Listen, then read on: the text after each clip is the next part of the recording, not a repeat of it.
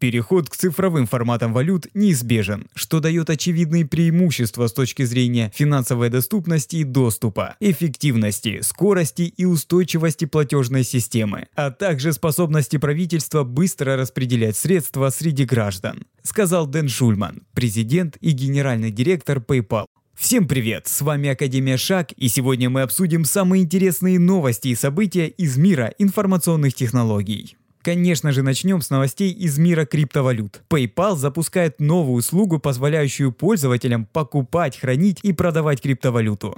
Пока что можно будет это сделать только через приложение и работает это только для США. Хотя Дэн Шульман, генеральный директор PayPal, анонсировал, что в первой половине 2022 года он постарается запустить услугу на международный рынок. Конечно же, комиссию за переводы и конвертацию PayPal брать не будет, ибо это противоречит самой идеологии криптовалют. По сути, можно будет относительно быстро выводить крипту с биржи и конвертировать ее в фиат без танцев с бубном, как это было раньше. Поскольку все транзакции будут проводиться в фиатной валюте по текущим курсам, крипта просто становится еще одним источником финансов внутри PayPal. Скорее всего, большая часть транзакций будет проходить таким образом. Условно, вам что-то нужно купить в интернете. У вас есть свободная крипта. Вы ее переводите на кошелек PayPal, конвертируете в фиат и совершаете покупку. Пока что используются четыре типа валют. Это биткоин, куда ж без него, эфириум, биткоин кэш и лайткоин. Чем же еще интересна эта новость? Это тем, что PayPal первый, кто получил лицензию от BitLicense. Это организация Департамента финансовых услуг штата Нью-Йорк, которая по сути выдает бизнес-лицензии для официальной работы с криптовалютами. Можно сказать, что это еще один небольшой шаг к развитию крипторынка. Потому что самая существенная проблема криптовалют – это доверие к ним, ну и, конечно же, волатильность. Поэтому крипта рассматривается больше как актив, нежели как платежное средство. Но вот последние события могут поменять взгляд обычных людей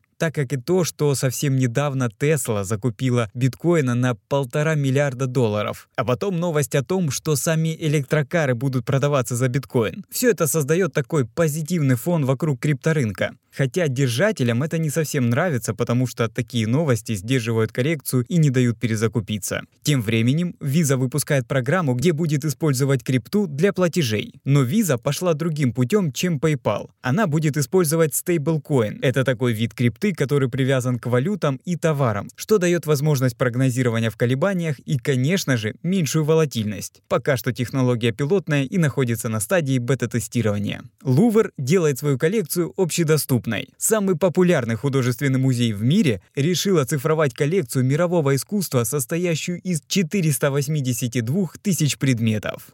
Ну и, конечно же, как вы думаете, почему они приняли это решение?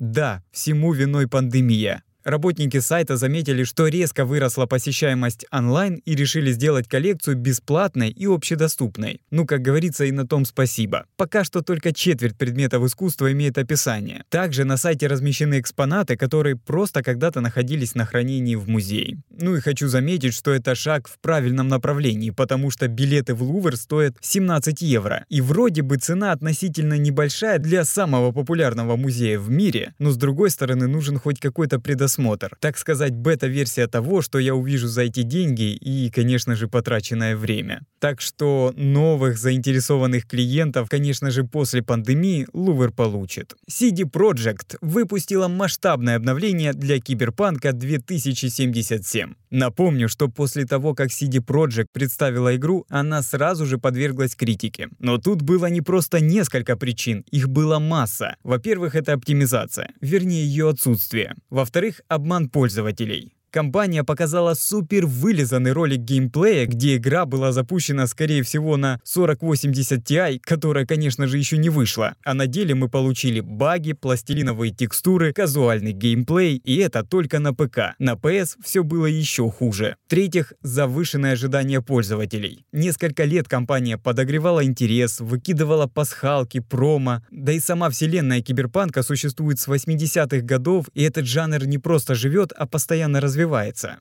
Ну и плюс как компания, которая подарила нам лучшую вселенную Ведьмака, могла запороть вселенную Киберпанка, вследствие чего PS Store вернула деньги за предзаказ игры, временно убрала с продажи Киберпанк и даже разрабам пришлось извиниться за такой косяк. Конечно же, CD Projekt сразу же поспешили выпустить обновление под номером 1.1, но в итоге это было больше похоже на заплатку, которая практически ничего не фиксила. По сути, как это было и с самой игрой. Также были инсайдерские сливы от разработчиков. Именно от разработчиков, которые занимались фронтенд и бэкэндом самой игры, что руководство на них постоянно давило, ставило нереальные дедлайны. Вернее, сами проваливали дедлайны и пытались выехать за счет специалистов, поставив их во временные рамки. Напомню, что разработка Cyberpunk 2077 началась только в конце 2016 года, хотя проект был еще анонсирован в мае 2012.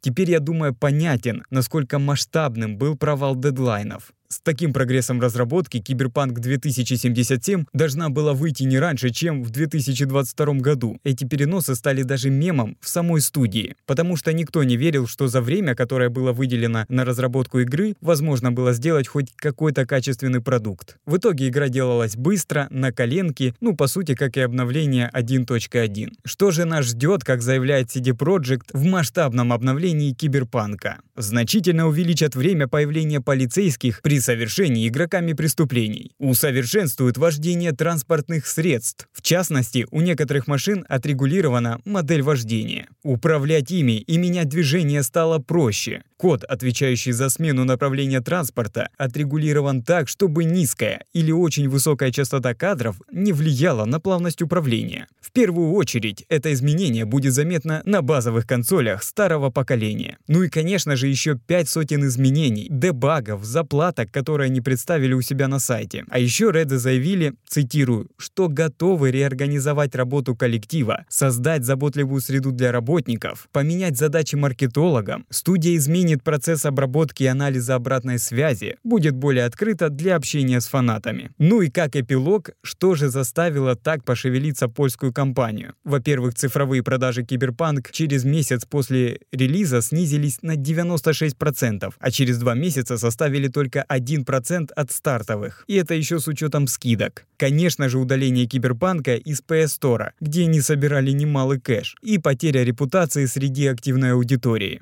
И тут даже проблемы не в плохой игре, а больше к отношению с сотрудникам. Я сейчас говорю про те сливы, которыми поделились разработчики из-за кулис. Ну и, конечно же, на следующий день после выхода обновления акции компании упали почти на 13%. Я, конечно же, не эксперт, но камбэк вроде бы как э, не удался.